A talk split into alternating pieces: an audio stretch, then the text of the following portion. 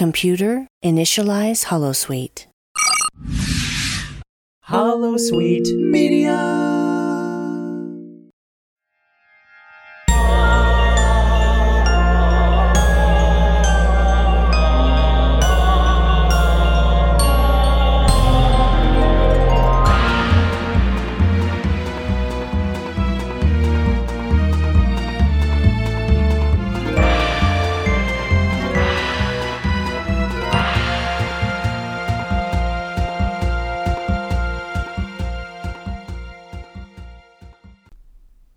Listeners, and welcome back to The Voyages, a Star Trek podcast about the Kirks and their crews from the original series and Kelvin films.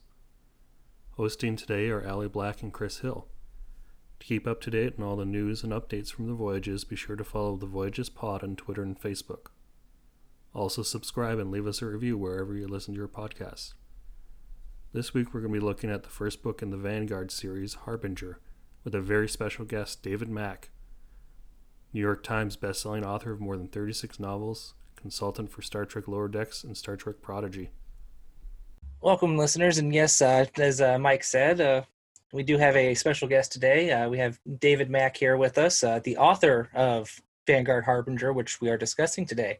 How's it going, David? Going pretty good. And Allie is here too. Hello, everybody. So, uh, just to kind of get us started uh, with with the process and everything, uh, how how were you approached to to start writing here in the Vanguard series with Harbinger? The original idea for the Vanguard series came from its editor Marco Palmieri. Uh, this would have been in the uh, late autumn of 2004 was when he approached me. At the time, he was a senior editor at Pocket Books, uh, an imprint of Simon and Schuster, and at that time, they were the primary imprint handling Star Trek novels. The idea that Marco had was he wanted a series that would be set parallel to the events of the original series, the classic Star Trek of the 1960s. But he also wanted to update the feeling of the era. He wanted a more modern sensibility. He wanted a more uh, modern and realpolitik sort of approach to the political situation uh, that we saw in the original series. So he wanted to get more into the notion of the Cold War between the Federation and the Klingons, the subterfuge of the Romulans, the sort of black market economy of the Orions, et cetera, et cetera. And he also wanted there to be some sort of an ongoing scientific mystery, some sort of uh, MacGuffin that we could hang a hat on and that could be threaded through the entire saga. Okay. And he wanted it to have a beginning, uh, a middle, and an end. So he approached me in November of 2004 because at that time I had just had my first two full length Star Trek novels published they were next generation novels, part of a nine book series called A Time to. Mm-hmm. And I had written books seven and eight A Time to Kill and A Time to Heal. Uh, they were both very well received. They got good critical notices. And the second of the two, A Time to Heal, landed on the USA Today bestseller list. So that plus some of the other early work I had done writing for the Star Trek books office plus my pedigree coming in with uh, TV writing credits from Star Trek. Right. Uh, at some point, Marco just decided that I would be the right guy to get that ball rolling and to develop the series. So he approached me to develop the series Bible and to flesh out the series concept from the sort of bare bones that he had uh, and to sort of visualize the entire scope of the saga and plan it out. So that was how I was approached. Okay. Now, did you come in with any things that, that you knew you wanted to kind of introduce within that that construct that uh, Marco presented to you? Well, I didn't know what I was getting into. He called me into a meeting. They said he wanted to talk about a new project idea, but he didn't tell me what it was. Okay. It wasn't until I got into the meeting and he sort of laid it all out for me and showed me what he had but the gears started turning very quickly. Okay. And I saw the opportunity to mix in, uh, you know this ancient mystery could have alien uh, horror elements uh, of a Lovecraftian style. So we could have like you know great eldritch horrors like the elder gods are alien forces we don't understand mm-hmm. um, and the other thing that i'd always sort of wanted to play with and i eventually worked it into the overall structure of the vanguard saga was my feeling that the genesis device and the technology it represented as we saw it in star trek ii wrath of khan was far too advanced a technology for the federation of that era to be mucking about with it. It, it just it seems like it's of a technology level far beyond what they ought to be playing with. So the notion I hit upon was that whatever it was they were digging into with Operation Vanguard, it eventually uh, leads to the development of uh, the Genesis project. Um, Allie, did you have any questions for for David at the moment before we get into the to the book proper? I do actually. I just had a, a excuse me um, question about your character creation and development. Um, when you're creating new characters, did you come up with the species first, create their positions and ranks from there, or did you consider a position first and created their rank and their race or their species around them? Well, it was an interesting uh, process of character creation because I was asked by Marco to develop a core cast for the saga that would be a bit different from what we'd seen in previous Star Trek series. He didn't want the same old, same old lineup of captain, first officer, chief medical officer, chief engineer, etc. So, what he and I talked about during the first meeting when he asked me to develop the series Bible was that he wanted to see, for instance, the station commander would be someone who would have command authority over an entire sector of space. Uh, this would be a commodore or an admiral, somebody at that level. And then he, instead of the usual lineup of officers, he wanted to have an intelligence officer, someone who is in the business of military intelligence. But he also wanted civilians. He wanted more than just the Starfleet military point of view. So he asked me to work in civilian characters, uh, the trader, the journalist, the diplomat. And so, with that in mind, uh, some of these ideas he brought to the table, like he wanted some sort of, he wanted the ambassador, for instance, to be of some sort of a crazy alien species. I don't remember if it was he or I who suggested the Chelons, the sort of turtle like aliens from the uh, motion picture. I think he might have, you know, had a, an image in his mind, and uh, then I developed from that. Um, okay and then I just I started filling things in as I went along. The the cast is pretty heavily weighted toward the human because the original series was, and we wanted it to feel like a companion piece to the original series. But I tried to you know diversify where I could.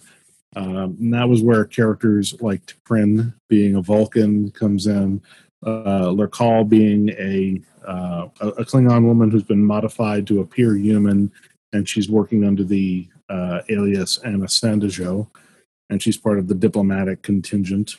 Uh, then we had the Orion Trader, and we got to play with the notion of you know in Orion society the women look like they're chattel, but in fact they're the the power brokers, and the men are kind of under their pheromone control. Um, so I pretty much started with the mix of jobs that my editor wanted, and then I just started thinking about who I was going to plug into those jobs. And the majority of them wound up human, but what was important to both of us, uh, to me and Marco, was that they not all be white. We wanted to make sure the future was a little bit more diverse. So we tried to make sure that uh, we represented people from the Asian continent, people from China, people from India. Uh, we tried to make sure there were characters of African origin uh, in the mix, South American, Chilean. Uh, the idea was that you know Earth is a pretty big place. Not everybody's going to be of a European persuasion, right? So we tried to uh, mix it up at least in that regard. Mm-hmm. Uh, and by the time we were done, I had drafted a 30-page Bible, and I had developed not only the core cast, the the main characters, but I had done a lot of thinking about the secondary characters, the people who were serving aboard the starships attached to Starbase Vanguard, also known as Starbase 47 Um, and uh, I guess what we sort of came up with there was that was where I seeded in most of the aliens, the uh, the Andorians, the Tellarites, uh, other sort of core members of the founding species of the Federation. Kind of got seeded into those ships' crews. I managed to get a Deltan in there, a Caitian, a couple nods to the you know animated series in that regard.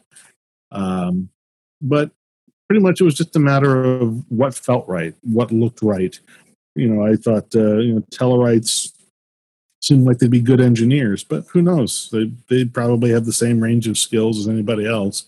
I didn't want to get into the habit of monolithic thinking that this species can only be good at that job. Uh, I don't want like Vulcans to always be science officers. You know, the, people should be a little more diverse, and that was pretty much what guided my thinking throughout the process. That's absolutely fascinating.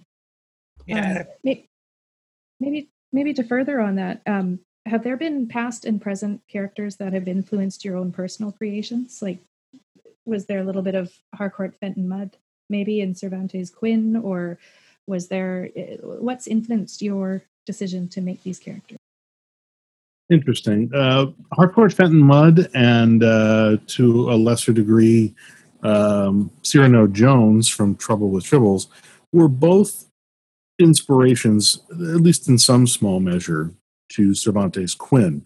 Uh, that was what uh, my editor had asked for. He said, you know, I want a character like Harcourt Fenton Mudd or like Cyrano Jones. Um, you know, I want them to be semi heroic, but I also want them to have a bit of a dark side, an edge. And I took that.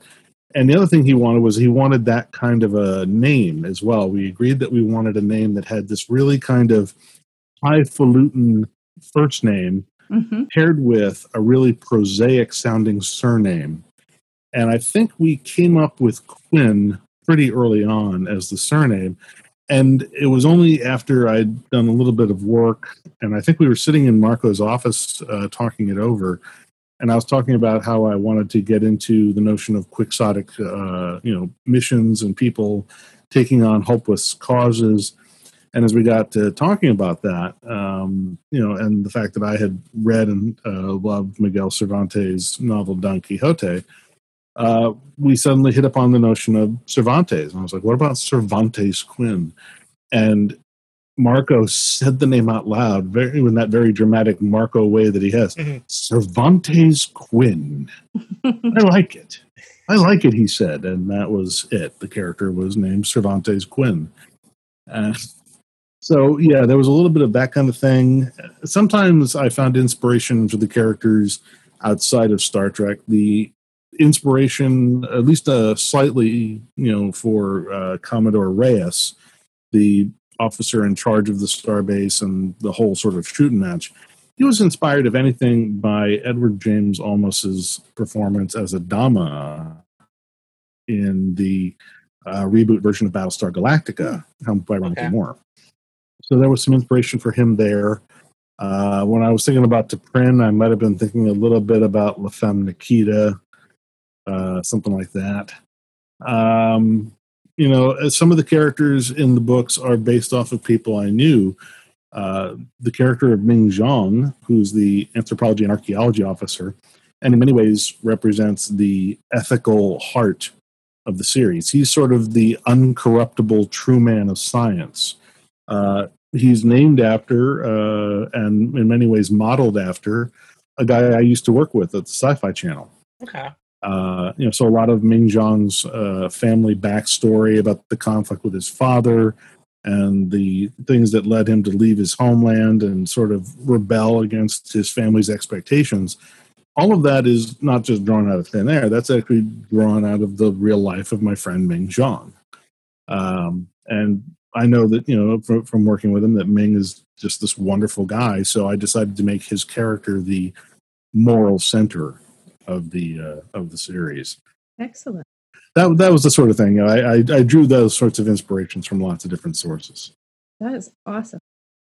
Yeah, um, one one of the things that, that we're actually doing on our podcast too is sort of creating so what would sort of be like if, if this was Deep Space Nine to the original series, we're making something of a Voyager to the original series where it's you know ship bound, sort of similar to to the original series. So that that's kind of I think that's kind of what what kind of started that question, right, Allie? Mm-hmm.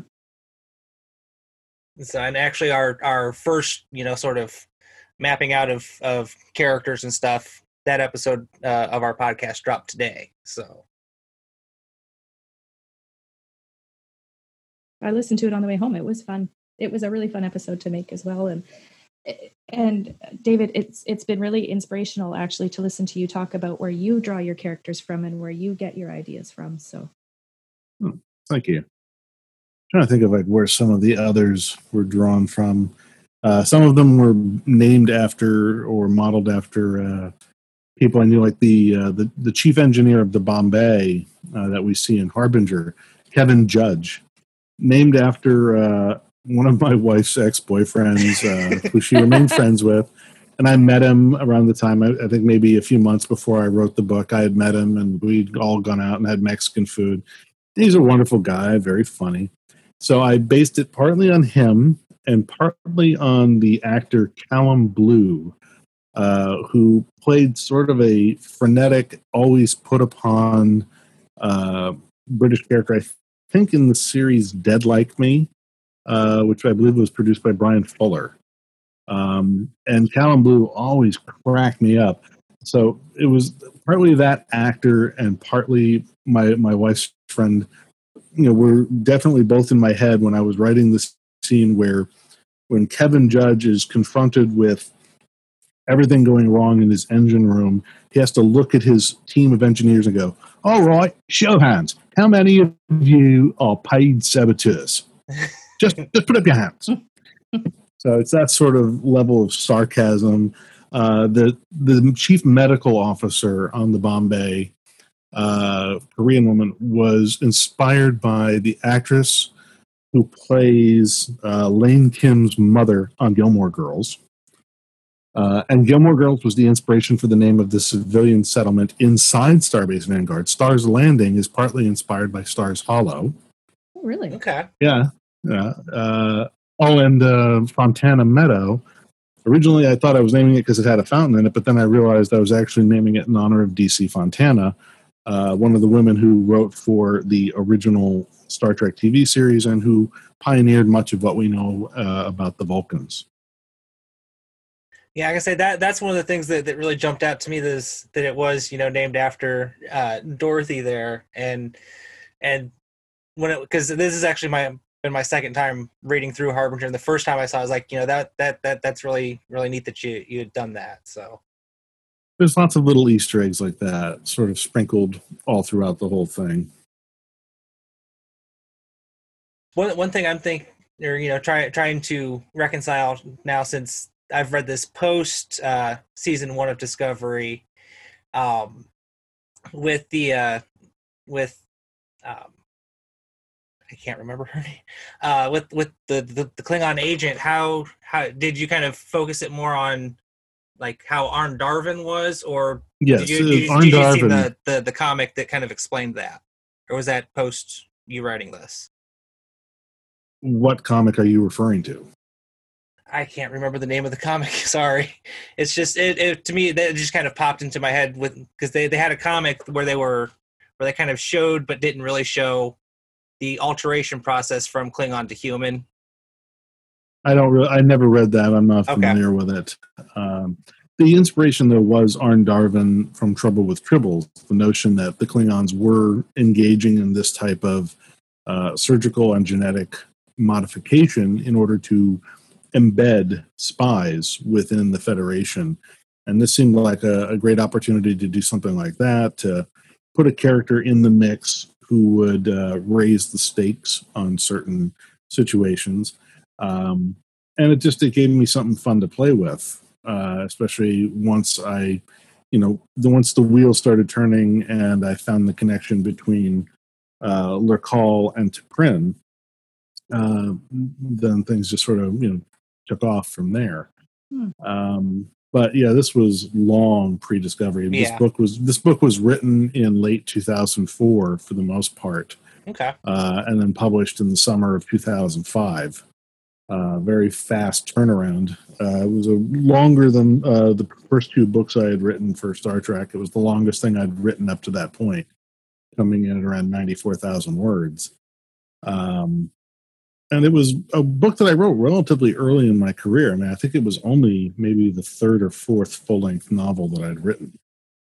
Like I say, and it and it just kind of seems it didn't really seem like that when I was reading it. Like you know, this was you know one of your earlier or like like an earlier work for an author, and and I do give you tremendous credit and props for for having it as well written as you did. Being now knowing that it was only about your third no- novel that you wrote. Oh, thank you. It's very kind. And this is the very first Star Trek novel I've ever read. And I've got to say, for for getting into Star Trek literature, this is the perfect book. It's gripping and it's exciting, and I I really appreciate it. It's it's a good read. Oh, thank you. Very kind. It's interesting in that uh, I was asked by my editor to tone down my normal uh, sort of inclination to pack it with action front to uh, to back. He wanted me to uh, expand my skill set, as he put it, uh, up to that point, I had thought of myself as a writer of mostly action adventure thriller type material. He said he wanted me to spend more time and more scenes working on understanding the psychology of the characters, the relationships between them, uh, the friendships, but also the rivalries, the backstory. Um, and so there's a lot of stuff in there. And it's interesting in that in my real life, I had uh, just gotten married around that time in 2004 a few months before I was approached to write this book. And because of my wife, uh, at that time I was sort of just beginning to expand my degree of appreciation for jazz. Mm-hmm. So I'd gotten into listening to a lot of new music, a lot of new jazz. And I feel like in a lot of ways, the jazz that I was listening to helped rewire my brain to write more complex, more nuanced, more improvisational material than I had been doing before. Uh, and part of that shows up in the text. Uh, I imparted some of that to the character of T'Prynn, mm-hmm. uh, where I have her playing piano, like in the officers' club, in the de facto officers' club of Manon's Lounge. Um, and the piece I have her playing is one, you know, that I was listening to at the time, uh, a live track by Gene Harris, uh, who was a Chicago jazz master uh, piano player. Wow. So it, it is interesting that, you know, you, you talk about it's gripping, it's action, it's exciting, but in fact, it was actually pulling back from the degree of action wow that i had packed into my first two novels time to kill and time to heal that's i have been appreciating the complexity of every character and getting to know them and getting to see where they're at in the story. Yep. Yeah there was definitely a lot going on. I mean uh, like reyes suddenly being blindsided by the death of his mother. You've got uh, stuff going on with, uh, like I said, they're calling T'Prynn. Like their whole relationship was not something that was planned. Uh, it wasn't in the outline. Uh, when you're writing tie-in novels for Star Trek or Star Wars or anything like that, it's always mandatory to have a very detailed outline and to have the entire story approved in advance before one begins writing the novel and that was true here. But it was while I was writing, uh, I believe, a scene where T'Prynn was leaving a confrontation. She was crossing uh, like the meadow or something, and she had to go and get into a turbo lift. I remember writing this scene. I was writing it on Christmas night. Like my, I was at home visiting my family in the house where I grew up. Everybody else had gone to bed for the night. I'm down in the basement, huddled away at a little desk writing my pages for the night on Christmas night. Wow. And that was where I suddenly, out of nowhere, I pull out this notion of T'Prynn being haunted by the Katra of someone you know, that she killed in the Kunut Kalafi 50 some odd years ago, right. but who put their dying thoughts into her head, just like Spock did with McCoy uh, at the end of Wrath of Khan. That just came out of nowhere. It was a, again, I credit jazz. It was like a moment of jazz improvisation where I suddenly realized I wanted to go in this direction. And once I planted this notion in my head of what was going on with T'Prynn, that she was essentially a character with two warring personalities trapped in her head, She's trapped between passion and logic. She's constantly on edge. This is where all of her moral ambiguity is coming from. That was what eventually inspired the scene. Like I originally had just written in the outline, uh, T'Prynn confronts Anna Sandesjo, you know, sort of tracks her down and confronts her. And that's all it said in the outline. And it turns out when I actually got to writing that scene, I realized this isn't the first time these two have confronted. And I realized they're not enemies, they're lovers. And again, it was just one of those moments that hit me while I was writing the scene. And I realized this needs to go a different direction. And that's the direction I took. So the, char- the characters all sort of evolved like that during the writing of the book. Yeah, which which kind of kind of leads me to, to to bring up the the fan that emailed you about this particular scene.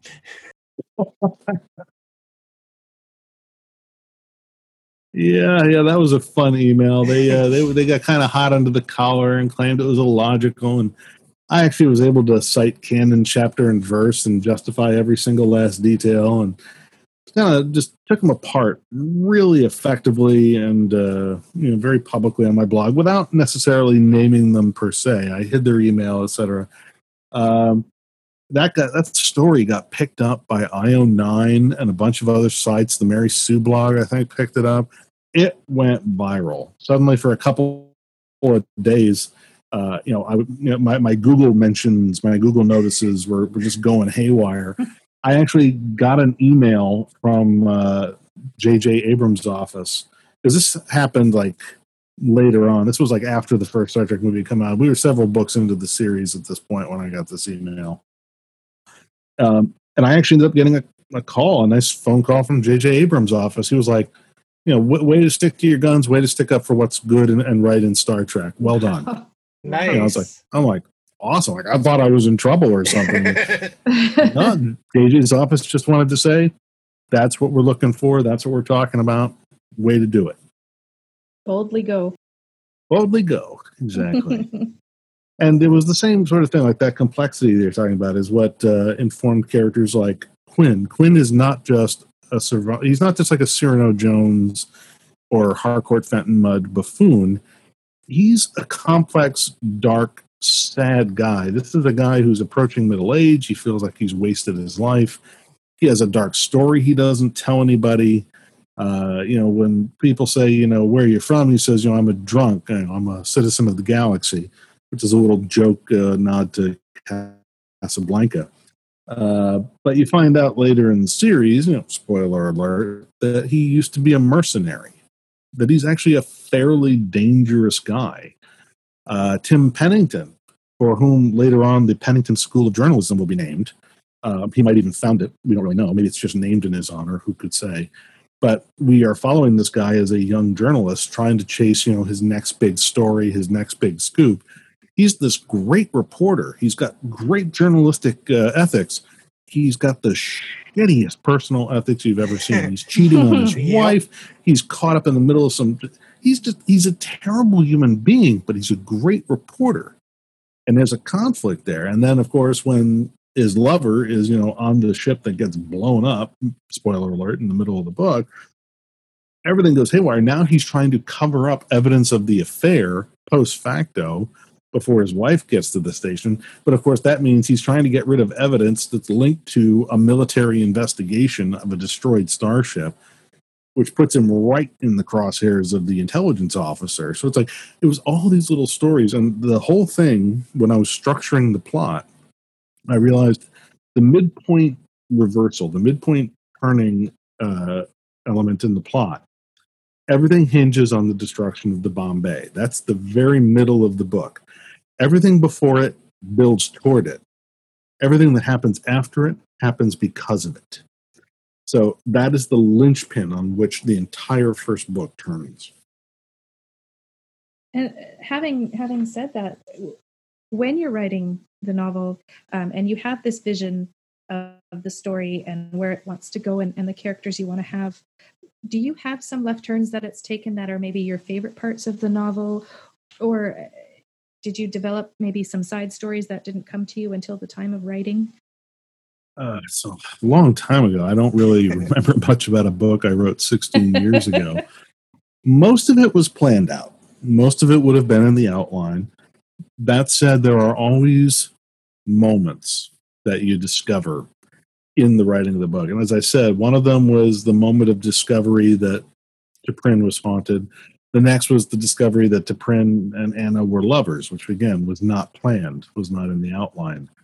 Um, one of my favorite scenes, again, I simply had touched on it in the most perfunctory way in the outline, was Jim Kirk as a young captain has to go and sort of deliver the bad news of death of kin, uh, next of kin to Crewman D'Amato, who I believe I'm trying to remember what episode we saw D'Amato eventually get killed in. I think he might have died in that which survives, but he might have died in another episode. But the crewman or uh, officer who he goes to talk to, D'Amato, is a canon character who we saw in the original series. And now you find out D'Amato has this whole tragic history. He had a wife. He didn't know his wife was cheating on him, but his wife died, uh, supposedly heroically. So you got this whole new appreciation. Like, if you, so if you ever Yeah. go back and rewatch the original series, and D'Amato walks on, and you've read Vanguard, you're like, oh wow, this guy, I know his whole life. I know the whole tragedy of his story, and he has no idea what's coming. This poor schmuck. Yeah. But uh, the scene where Kirk has to go and talk to him, and Kirk realizes that he's just got to find some way through this conversation, and he's got to feel his way through it. And he gets out of it going, "Why don't they teach classes about this at the academy? That would be a youthful skill set to teach to young officers. Teach us how to talk to people." After you know, when you have to deliver bad news, because they don't teach this. There is no course for this. They give us a million other courses you know they teach you stellar navigation and tactics and this and that and the other thing and you pass your firefighting qualification but they never teach you how to talk to people and that's one of the things that kirk learns and it was sort of fun having kirk you know even though it's not a tos novel having kirk and spock uh, in the story and having spock interact with T'Prynn was fascinating because it sets up uh, this sort of comparison between the two of them. They're very different characters. T'Prynn is much older, and she's far more psychologically damaged. Um, but it sets up you know something. I set up this whole sort of rapport between the two of them in book one because I come back to it in the final book of the saga, much farther down the line. There's going to be a parallel to their moment at the end of the saga when Spock is going to uh, come back and, and provide a moment of counsel to T'Prynn. Okay. Something to look forward to later later on down. And Absolutely. now, um, how how involved were were either you or, to your knowledge, Dayton or Kevin involved in you know getting you know the details for the the schematics that they put in about the center of the book? Well, Dayton and Kevin weren't involved at all at this point. They didn't. They weren't even approached until after book one uh, was done being edited and was in production. Okay. Um, the way that worked out in terms of the schematics in the book by Masao Okazaki, uh, he's the guy who I believe runs the Starfleet Museum website. Uh, and he had done a lot of similar design work. He actually designed the interior of the station uh, and the exterior to a degree. He designed the Sagittarius, which was inspired by something else, I guess, a different ship design he had done previously, and he scaled it down for us to be our scout ship. And he did both the interior and the exteriors. Those aren't included in the book, but we later published those online. I've got them up on my website. Um, Marco and I worked very closely with Masao. Uh, so he was developing those schematics while I was developing the outline and while I was starting the manuscript. Before I was too deep into the manuscript, maybe a quarter of the way in, maybe a third, Masao and Marco sort of finalized the designs for the station interior and for the Sagittarius. And uh, they shared those with me. So I had those schematics to look at as reference. So when I was sort of taking people on like this guided tour of the interior of the starbase and talking about the sections that are sort of only half completed or where the lights aren't on yet or you know, going down deep into the bowels, into the cargo storage bays and the reactor core and all that stuff. I was able to do all that with confidence because Masao had given me fantastic internal schematics for the station. Uh, and it really just gave me a sense of the scale, seeing it drawn with like the little starships parked inside the saucer section of the hull up top, and being able to imagine, you know, that just you could park four Constitution class starships inside this thing. This is no joke.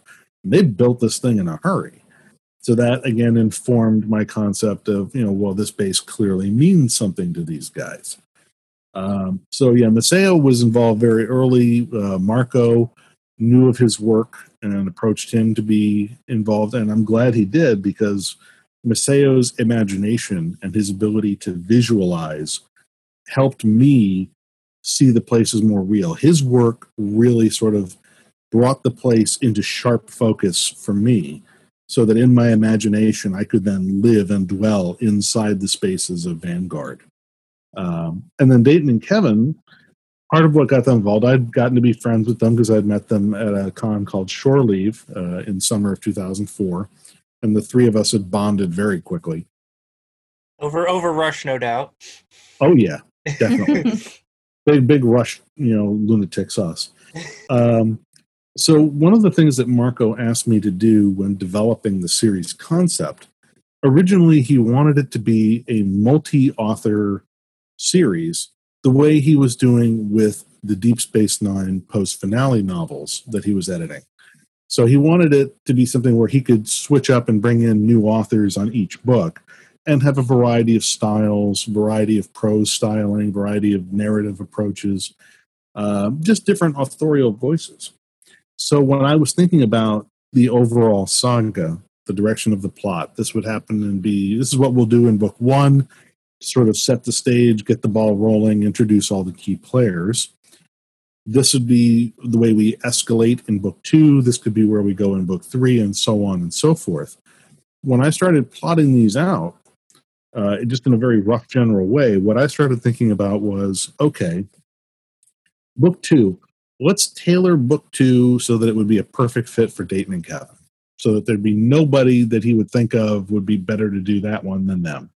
And book three, I thought, let's tailor this to be something that he would call my buddy Keith DeCandido. Let's make book four something for which he'd call Kirsten Beyer or Heather Jarman. Let's make this one something for which he'd call James Swallow. And, and I did that sort of a thing. We're thinking through my peers and my colleagues within the Trek book community. I tried to come up with ideas that would be ideally suited to their talents, their styles, uh, their interests.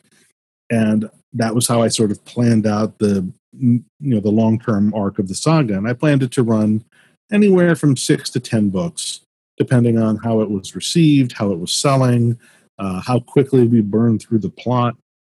So based on that, it was a natural call for Marco in consultation with me to say yes, Dayton and Kevin are the perfect guys to go to to write book uh, two.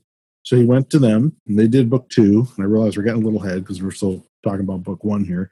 But what he saw was, you know, they did book two, I did some other stuff, and then I wanted to come back and write book three. And I was building off of what they had done in book two, I was riffing off some ideas that they had brought to the table because I was really excited about, uh, you know, the new ideas they had brought to the mix. And as I was working on and talking about book three, Dayton and Kevin were like, "Oh, we could do so much with that," and that was when it sparked for Marco. He said, "There's a great dynamic happening with these guys. You know, this this partnership on one side, Mack on the other, having them volley this series back and forth, having them alternate books in a form of artistic conversation, where and that's how they move the story forward. That's something that hasn't really been done before, or if it has, it hasn't been done very often."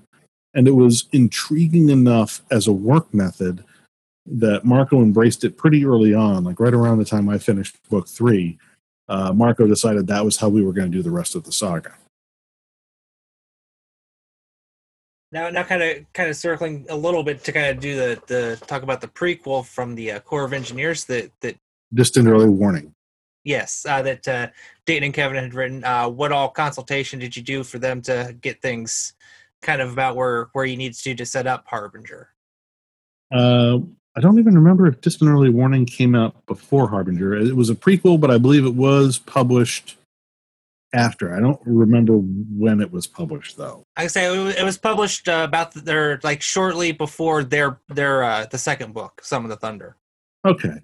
Um, I mean, I would have consulted on it. I know they would have run the story outline past me just to make certain there were no conflicts with the continuity, no conflicts with the full, you know, with the future planned story arc. Uh, and I had also been working on the Star Trek SCE series as well. I had contributed several installments to that monthly ebook series. So uh, they were doing it, of course, with their flashback characters uh, on the Lavelle uh, or the level. I can't remember. I never get the pronunciation of that ship right.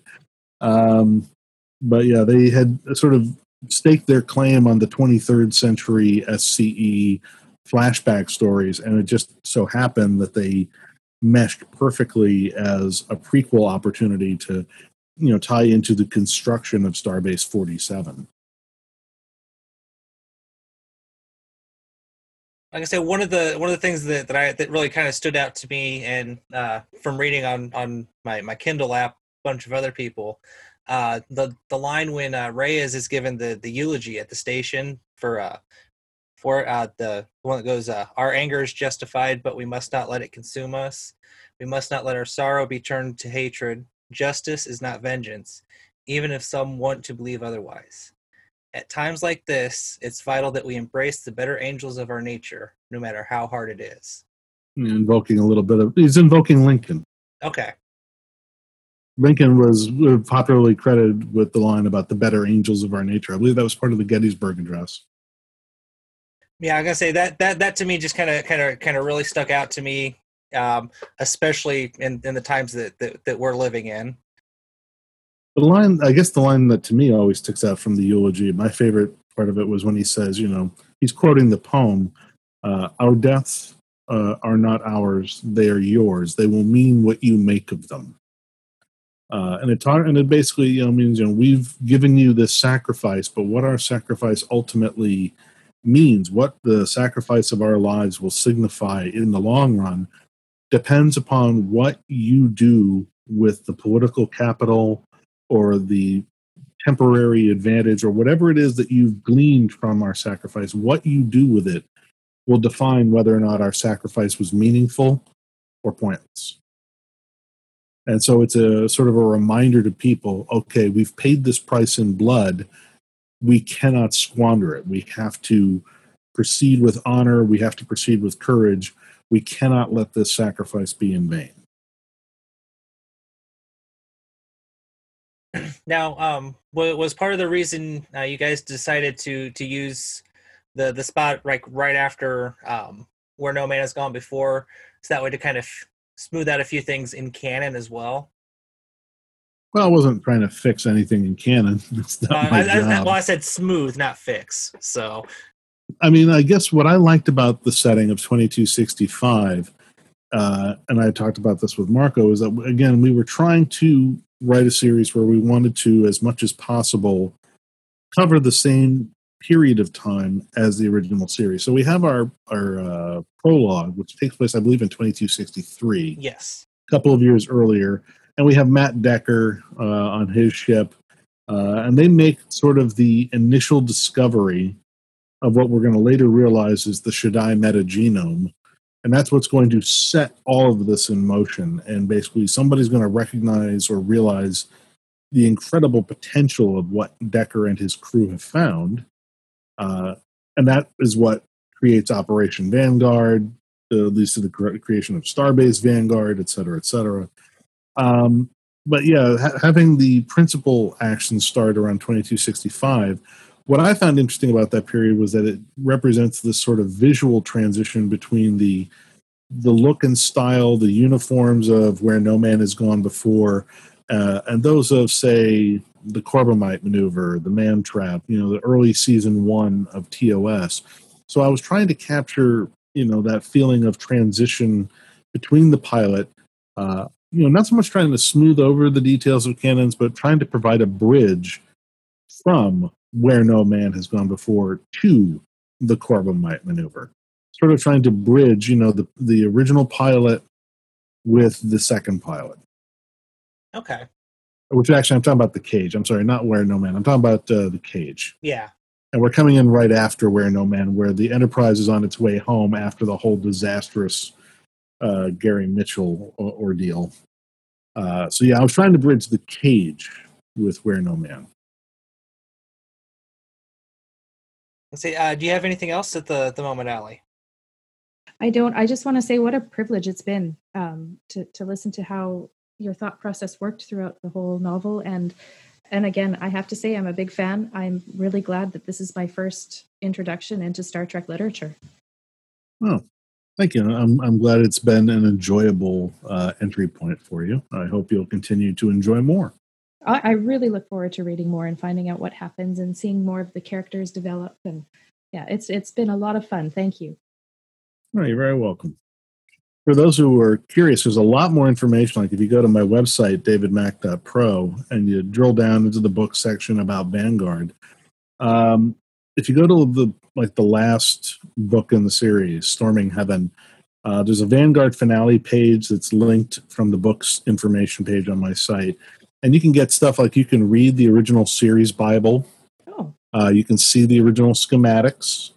Um, you know, th- there's all kinds of you know resources there so that you can see like who the actors were that I had in mind uh, as some of my character inspirations for both you know the lead cast uh, and the supporting cast. Although if I were casting it today, I'd probably go in a different direction on most of them. but still, that's going to be my weekend. That's awesome. Yeah, and I gotta say, and and uh, maybe once we're we're done with the series and we can uh, get all you guys around together, we can kind of discuss who you'd cast with with current actors. Oh, sure, sure. I- I've actually been thinking about that and updating my wish list just in case, you know, Well, that would be fun. just in case Alex Kurtzman calls. You know. Right, right. I, d- I do have one more more more question pertaining to the novel. Um, what kind of inspired you to use the the, the Tholians as sort of a, a foil for both the Klingons and the Federation in this one? Well, the Tholians were one of those great antagonists of the original series, precisely because you didn't get to see much of them.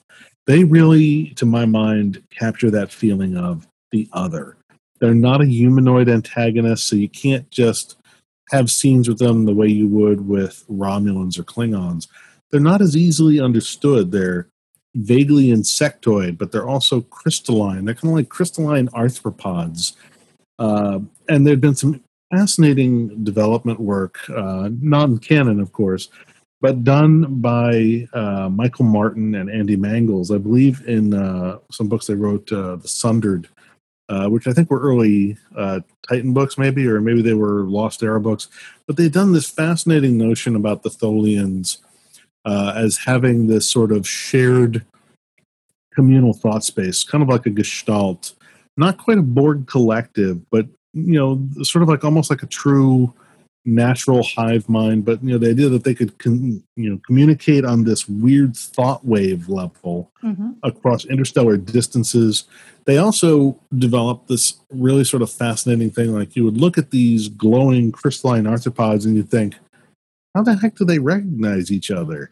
And as you get into it from their point of view, you realize that they're very attuned to color and to color temperature. So their names include things like Azreen, and then in brackets, the sallow, meaning, you know, almost colorless. Uh, somebody, the gold, somebody else, the silver. And you realize that, you know, the color that is embedded in like the crystal matrix of a particular Tholian marks them as part of an ethnic substrate or part of a family substrate. Um, and then they're all linked through this thought space, this uh, this thought wave, uh, and it turns out you know you can simulate it uh, artificially. Uh, as you get deeper into the Vanguard saga, you find first of all like the Tholians are there, and you're wondering why are the Tholians so damn aggressive in Book One? What what is it that's you know what what is the the wild hair that's got them all spun up? And eventually, you, you find out pretty quickly. You'll find out by Book Three. Okay. Uh, but what we did is, you know, we and this was all again all plotted out. It's all in the series Bible. It was all intentional. We had this vision of a master sort of a story that not only spans the you know three or four years uh, of time of the original series, but also gets into deep Star Trek cosmology and is talking about the origin of species. Like so, basically, you find out where the Tholians as a species came from, how they came to be. Ooh. You find out what their connection is to this whole overarching saga, to the whole story, and you find that they're an integral part of it. Uh, and there's a reason why, after these events are done, uh, the depiction of Tholians in Star Trek has shown that even into the late 24th century, the Tholians are still pissed at us. They still hate the Federation. They're still angry. They're still aggressive. They're still known to attack. They have not cooled off after a century. You know, by this point, you know, we've got alliances with the Klingons. You know, we're taking in Romulan refugees when their star explodes. The Tholians, the Tholians are still saying, no, screw you. We'd like you dead. We still want you all dead. The Vanguard saga will show you why. Okay. So it's about where did Genesis come from? It's about where did the Tholians come from? Why are the Tholians so pissed at us? And why did they stay pissed at us pretty much forever? Um, but it's also, in the end, uh, as you can probably tell just from book one, the entire premise behind the series is unsung heroes. It's all about people who are going to make sacrifices in the name of duty. They're going to do what they think is right. And history is not going to know their names.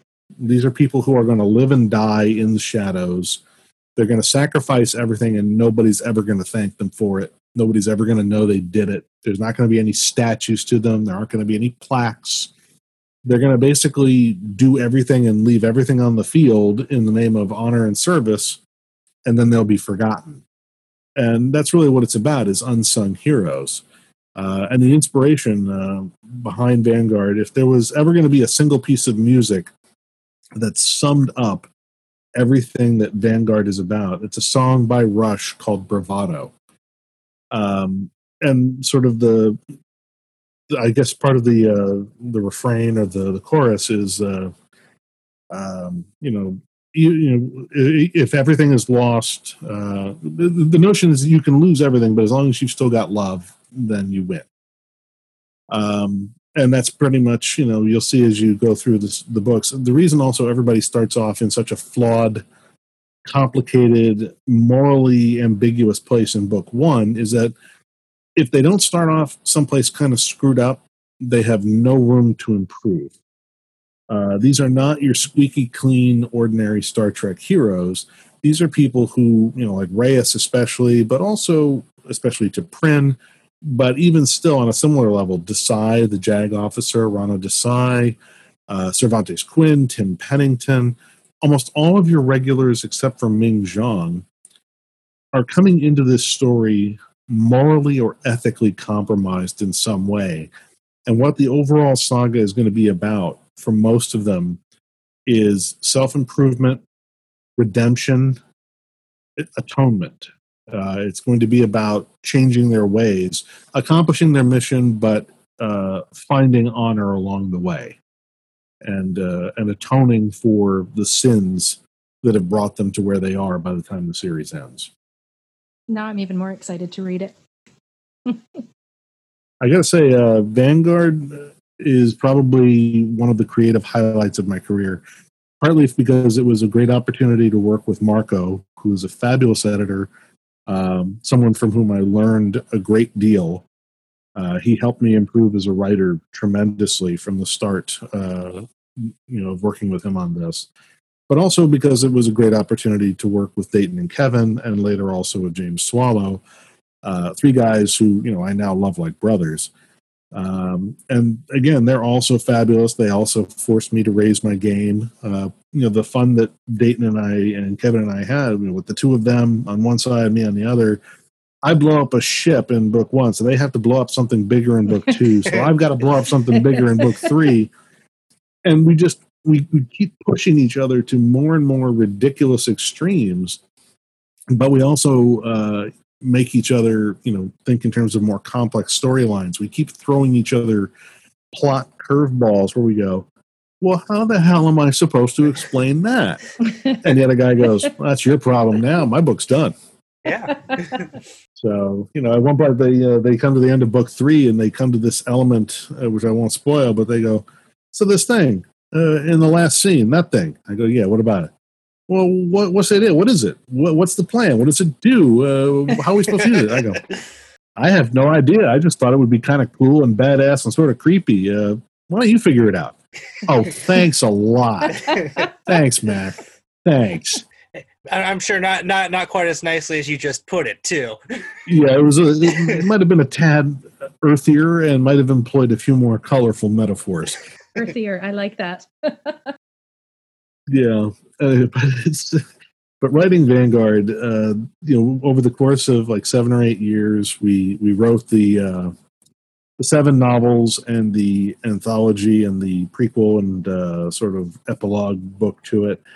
Um, it really, in a lot of ways, is one of the great creative highlights of my career. Part of me wishes that I could see it adapted to TV as like you know a three season Star Trek TV series. On the other hand, it's kind of perfect the way it is, and I'd hate to see it get butchered and changed by the collaborative nature of TV. So, even if you were involved in that. I mean, if I was in the writers' room and I could control the process to some degree, that would be great. But I don't know. I think it's perfect the way it is, and I think that it's sort of fitting. But with the theme of the series being the forgotten heroes, you know, if it's one of those little sort of hidden gems within the Star Trek literary, uh, you know, smorgasbord, that occasionally people are just going to keep finding it, um, and they're going to realize, you know, that there was this labor of love uh, that just happens to sit in the middle of uh, of all this. So, I, I did that. It did, I'm always thrilled whenever somebody new finds Vanguard. and I, I can really tell that that not not only your your love for for what you're producing, but also the the love of Star Trek. I can I can see it, you know, with each page yeah. I'm I'm turning. So Yeah, pretty much comes through everything. And uh, the third book in in the saga is really the big, the big one. I mean, that's probably my favorite. That's one of my favorite books I've ever written. Is Reap the Whirlwind. Oh, Of all the Star Trek books I've ever written, that's one of my favorites. I'm gonna say we we are planning on covering that. That'll probably be in about uh, two months because uh, this this next month we're gonna cover the next two. Summon the Yeah, Thunder. and also we're gonna do distant early warning too. So yeah, it's a good. You know, get get the uh, the the twofer there, and then get uh, Dayton and Kevin in. Yeah, hmm yeah. Oh, I do have one more for the for for the novel. um, sure. With, with the uh, environmental suits, which ones are we supposed to imagine? The uh, shower curtains or the ones more like in Tholian Web? I would say go a little more, uh, a little more Tholian Web. Okay. too late. No, I'm just kidding. Yeah, uh, definitely enjoyed the talk, David. Uh, thank you so much for for joining us and yes, thank you very much. Uh, it was a pleasure talking with you both. Hopefully, you'll both be uh, back in a couple of months, and we can all talk about Reap the Whirlwind. Honestly, it's been a privilege, and I'm fangirling now a little bit. So thank you very much. My pleasure. The Voyages, a Star Trek original, animated Kelvin Timeline podcast, is hosted and produced by Ali Black, Chris Hill, and Mike Burse, and is part of the Holosuite Media Podcast Network. To keep up to date on all the news and updates from the Voyages, be sure to follow the Voyages Pod on Twitter and Facebook. You can find Ali Black on Twitter at Enzo McCallan with two C's and two L's, Chris Hill on Twitter at the Chris Hill, and Mike Burse is on Twitter at MikeBurse6. To join the Holosuite Media Community Discussion Group, simply type the Nexus into the Facebook search bar and we'll see you there. Thank you for listening. Live long and prosper.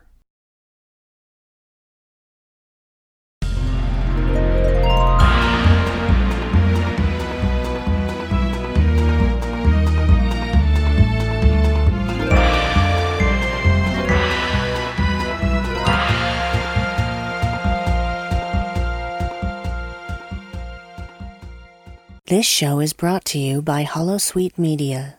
Computer, list other available Holosuite Media programs. Loading Holosuite preview program for The Expanse, a Star Trek Enterprise podcast. And then the second mention, again, love letter to TNG when Archer and Trip are sharing their scotch.